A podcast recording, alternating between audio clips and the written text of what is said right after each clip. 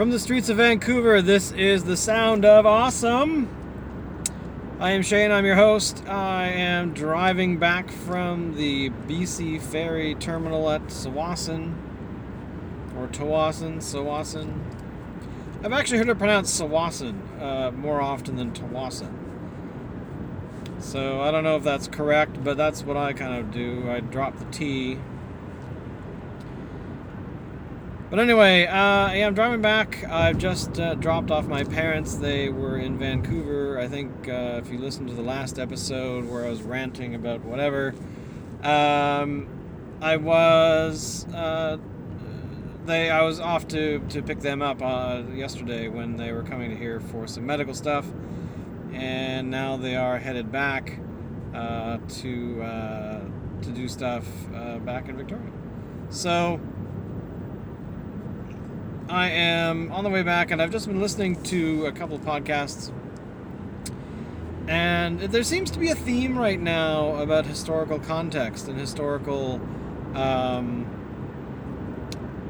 saving history, saving uh, uh, stuff similar to what we're doing here.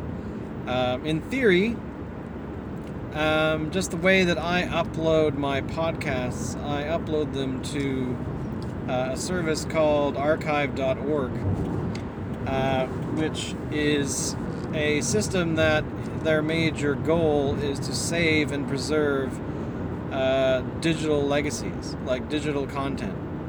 Uh, be that websites, be that um, audio, text, video, uh, pretty much anything they can store that's electronic, uh, they will do.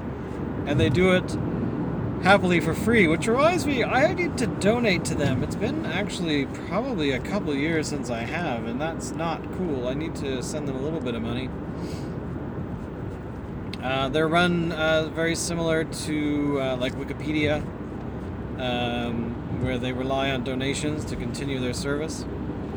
Uh, because you know, as these as these services are quite popular, they do need to maintain uh, infrastructure to do that. So I fully recommend uh, that you help uh, support places like Wikipedia, uh, like the archive.org, uh, like the Open Library, uh, stuff like that.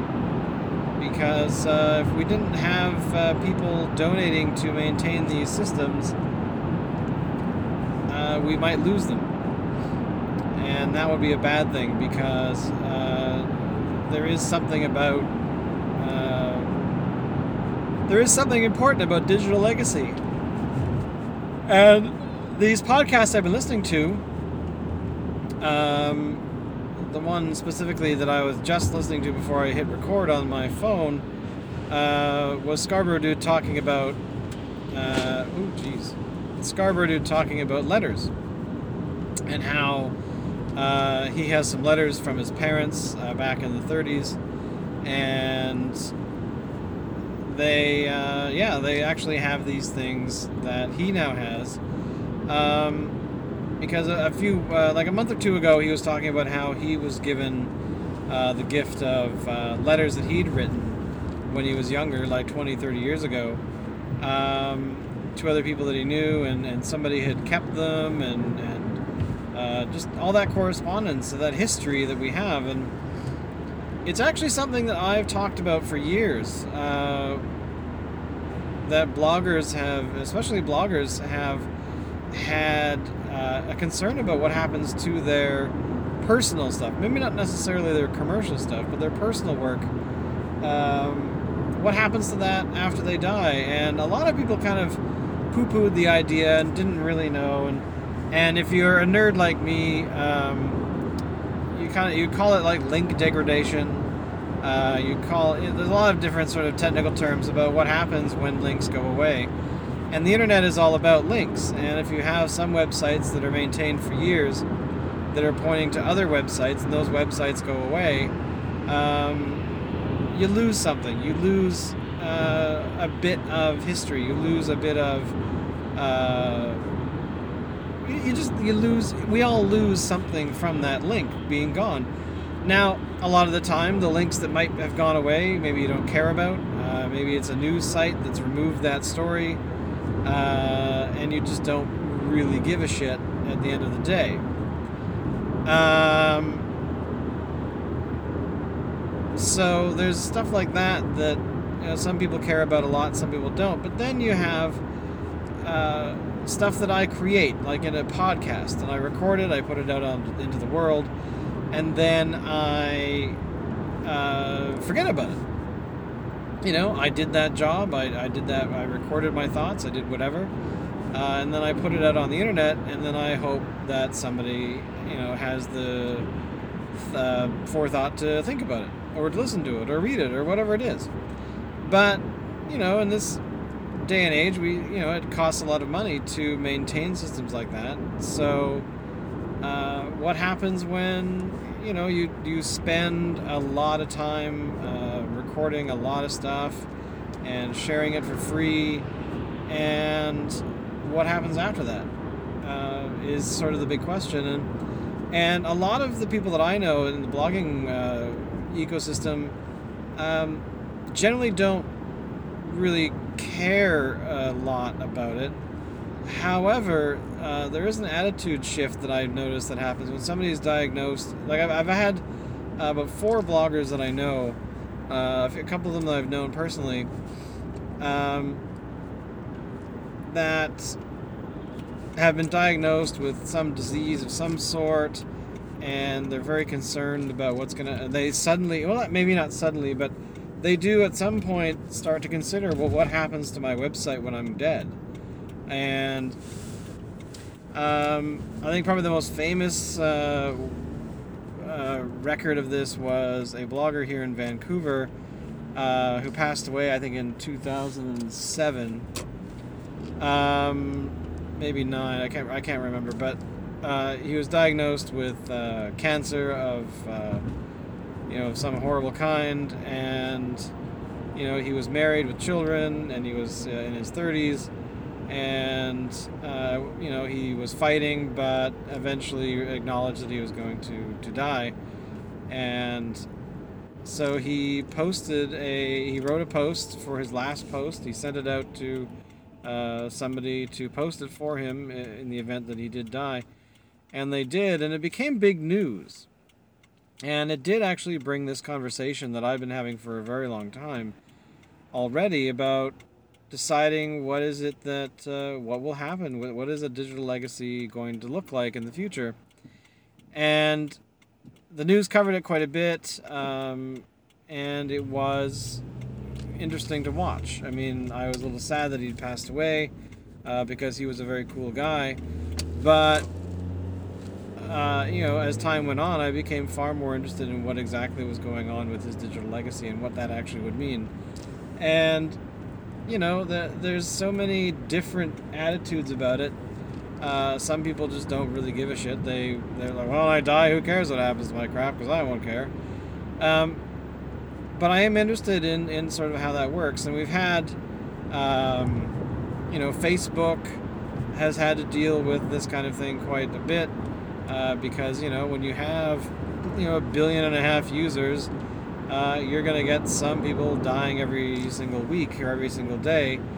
And what happens to those pages, uh, those profiles when they're gone? And I think initially Facebook just would delete them or they would put them into a mode where they would disappear. And then, you know, the, there was a small outcry of people saying, you know, it's not cool so they eventually created what I think is called the memorial state, where uh, pr- Facebook profiles are are made into memorials, and I think that the if you have connected your account to your family, uh, the family can still access that account um, and deal with it that way. Uh, you know, posting on your behalf or something along those lines. So. Uh, you know, I had a close friend pass away uh, a year and a half ago or so, and he uh, his I don't think he's I don't, actually don't think his profile has entered Memorial State. I'm not entirely sure, but um, you know that people can leave messages on there, and, and they you know they the, I think the accounts themselves are no longer allowed to be posted to or something. But it's not just Facebook. There's also Twitter, which really um, doesn't, you know, that doesn't. Who cares what Twitter does half the time because uh, I don't think they have a memorial state. The, the account just kind of stops. Which, by the way, in a complete uh, sideways thought here, um, I only was I only became aware of this uh, the other day, where some uh, person on the internet, uh, social justice warrior, um, was abusing a taxi driver or a Lyft driver, whatever the hell Lyft is. I gather Lyft is like a service that where people can basically rent their cars out as a cab or something. Anyway, the this Lyft driver had a uh, uh, one of those bobblehead Hawaiian uh, hula skirt, whatever the hell, uh, bobblehead things on his dash, and this person was in the car, uh, this social justice warrior person, and uh, she berated this guy um, about the fact that he had this cultural appropriating token on his dashboard. Um, and I only became aware of this just the other day because somebody uh, uh, thought I would be interested, I guess. Um, and they sent me a link to it, and I watched this little video on YouTube of this person shaming this this driver. And I have to admit, to his credit, he, he did actually just kind of uh, he treated her with the utmost respect. I think, uh, in my opinion, he didn't yell at her and tell her she was a goof. He just said, you know, I understand what you're saying, but I like it, so there you go. Anyway, he eventually kicked her out of the car. He just parked and said, you know, this is the end of your ride. Um, and uh, that was it. But anyway, so uh, the only reason I bring that up is that speaking of Twitter and what happens to Twitter accounts if you die, uh, this person's Twitter account was then, I mean, this video hit the news feeds and uh, became quite popular. And the somebody hacked the Twitter account, I guess, because she had a, a, lame password of some sort.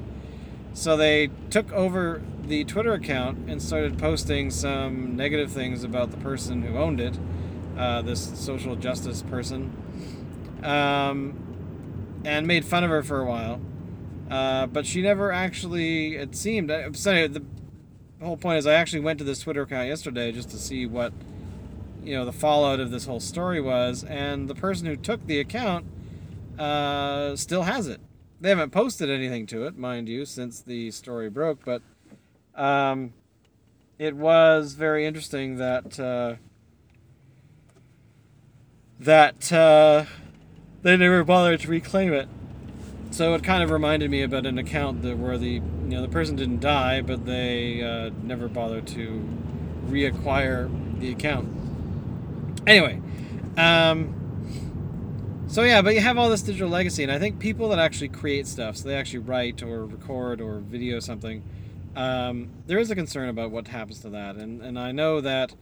Um, the videos get posted to the videos get that get posted to YouTube. I don't know if there's a process of anything happening. Uh, I imagine not. They're probably acting more like Twitter, where the account is in good standing, the videos are maintained, but in the future, what happens? What if uh, YouTube becomes something else, or YouTube is shut down, or you know, what happens to all of that content that people are not around to claim? Uh, I know that when uh, people have uh, uh, posted videos on YouTube and then they decide they want to get rid of them or they want to download them again, they can. They're free to do that. Um, but what if they've passed on, or what if they have lost interest in it? Um, what happens to uh, those the, that, that that information? Like where does it go? Uh, what can they? How do they collect it? And if you've used Google products that have closed down, um, there actually is a, a, service that Google offers that um, if there's data that you've uploaded to their system and you and you want it back, uh, you can go to, uh, I think it's called takeout.google.com, and essentially it's a service that is modeled on this idea that you're taking something, it's like you've gone and ordered takeout, and you say, I want this data from these accounts, and they'll package it up for you and put it into like a large zip file or however much data it is. and then you can download it en masse, um, which I think is quite helpful. And I think there's some, I think there's other services that do that as well. But it is fascinating to me about this digital legacy stuff. And I know that there's been attempts to make archives of these things, but um, they've, as far as I'm aware, they've never really taken off. Um, I'm sure that there are things out there, but at the same time, um, you know, I, I use something like archive.org, whose mission is to do what I want. So I suppose if I became a vlogger, which I uh, sort of plan on at some point this year that I would like to uh, copy videos onto YouTube, but also to put them onto archive.org. Because I think that having a digital backup and another place for people to watch the crap that I put out um, would be kind of useful. So, I don't know, it's just a very interesting thing about how to deal with. Uh, a digital legacy of some of a human being, and um, I actually remember reading uh, a couple years ago about a woman on YouTube that was a grandmother. Oh, there we.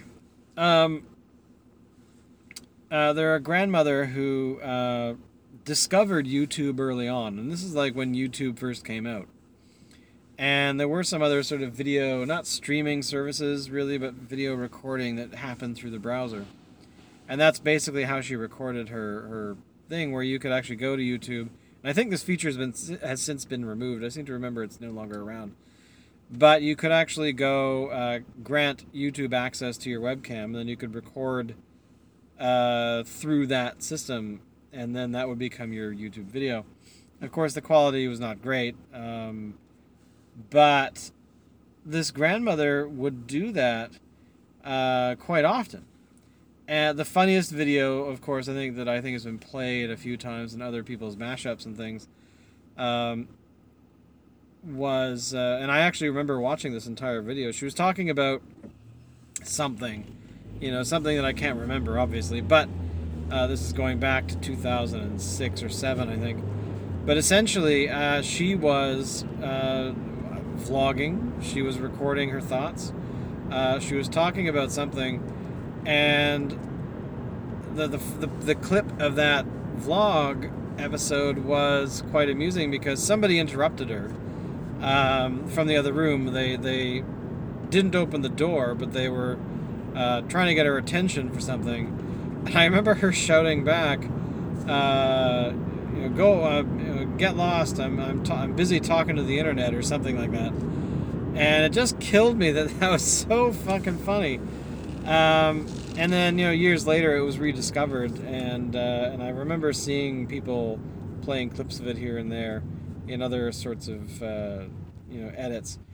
But wow, it was amazing. I gotta say. Um, but I mean, you know, but that's and I'm that. But anyway, the, the the reason I was thinking about her is that there was an article about uh, early vloggers um, that you know people that were vlogging back in you know back at the beginning of YouTube, and it was considered weird. Like it was considered, why would anyone do this? And now, of course, it's become a very large industry.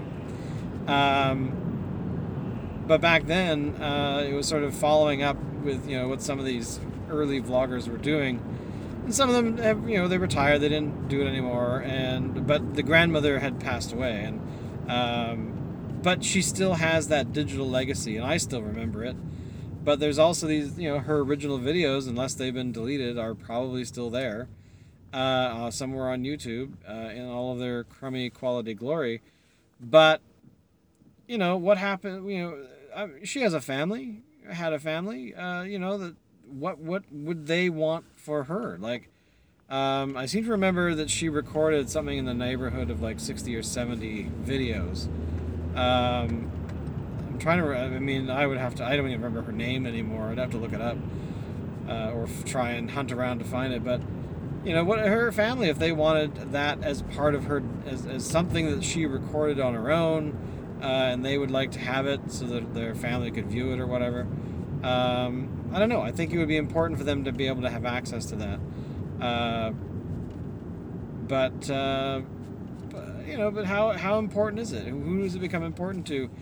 And I think ultimately what I'm really trying to say is that I think it becomes important to humanity as a whole. Um, because since we have this technology, you know, three, four hundred years from now, I would love it that somebody could, you know, maybe listen to my podcast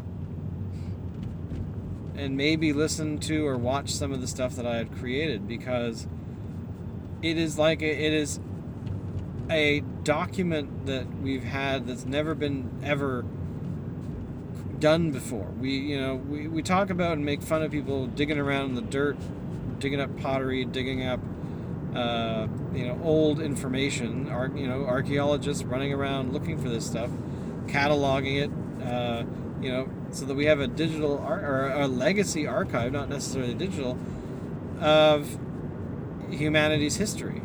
And now we have all this technology that we're able to record, record, record, record, record, and post online. And some of it's garbage, you know, some of it's not necessarily, uh, in, in our opinions at this time in this, in you know, right now, we think it might be trash, but to somebody three, four hundred years from now, it would be gold. It would be, you know, we, we talk about uh, the problem with link bait or clickbait or whatever the hell and uh, not necessarily creating content that is actually that interesting. Um, but as time goes on, I think it'll become far more interesting because, you know, you can read as much as you want, you can learn as much as you want about history, but having a conduit into the average individual's psyche about what it actually meant to live in that time so we, you know, when you when you pick up a history book, a lot of it is about uh, political events. It's about what was going on uh, at sort of the higher levels of, of governments and things like that. And um, but we don't necessarily think about, yeah, sure, okay, so and so started World War, whatever. Um, but what was, you know, what would be interesting is to actually have, uh, you know, what was going on in so and so's mind at the time but what was going on in Joe Average's mind at the time? Um, were they actually paying attention to and being affected by uh, governments yelling at each other or sending people into the trenches to kill each other? Um, you know, were they affected? Sure, of course they were. But how were they affected? What actually, we think about all these generalizations about history and we don't actually you know i mean that's what's so important about these letters. You can actually gather these letters and i have a whole bunch of them that i think i talked about last time. These letters of people living these lives writing down their experiences talking to their loved ones that you would never ever get again. Once they've passed on that's it. But letters were the start. Now we have audio video uh, photography all these sorts of things that because uh, even photography doesn't tell the full story. Um, it gives it, it, it, looks great visually and, and looks very interesting and, and all that kind of thing. But we also have uh, context where looking at a photograph, you can you can put your own context into it that might not necessarily agree with what's going on, and or what actually is going on, um, but somebody talking to a camera or somebody recording to an audio tape or to their phone, um, there's all this nuance and all this other information that they talk about. So I'm just saying it is fascinating what, or it will be fascinating years and years into the future uh, of what this little recording I'm making right now will actually mean to somebody else. That they will listen to it and go, oh my god, he was thinking about digital legacy? Wow, I didn't actually know back then they didn't have that, or whatever. I mean, there's all kinds of you know little bits and bobs you could pull out of this long after I'm dead and uh, cremated and shot out of a cannon and put into space. My actual dream is to like take my body and shoot it just naked into this into the void and maybe some alien race, you know, 2,000 years from now will revive me and I'll be able to have wild monkey sex with, uh, you know, tentacled aliens or something. I think I'm gonna leave it there because that that just went sideways on me. But you know, let's let's let the uh, future people that rec- uh, listen to this recording uh, determine whether I'm actually serious or not. So thank you again. I'm almost home. Uh, this, of course, has been uh, your host Shane blabbering about his life um, while driving or walking or crawling. I should have done a crawl cast at one point when I had a busted foot. But anyway, thank you again for listening. Spread the word, let people know. Check out the Shane cast, check out other stuff I do. Shoes in the living room. Uh, what else? Uh, uh, oh, yeah, by the way, I'm relaunching uh, The Late Hour. Um, oh, crap, my road is closed. Uh, relaunching The Late Hour. Uh, it's a podcast I started doing with uh, one gentleman, and he decided he didn't want to do it anymore. So I found somebody else recently, and uh, he's going to help me revive that uh, podcast as well. So anyway, lots of stuff going on, and uh, thank you again to this Ed. Uh, but I will see you guys in the next episode. Thank you, and from the streets of Vancouver, this is the sound of awesome.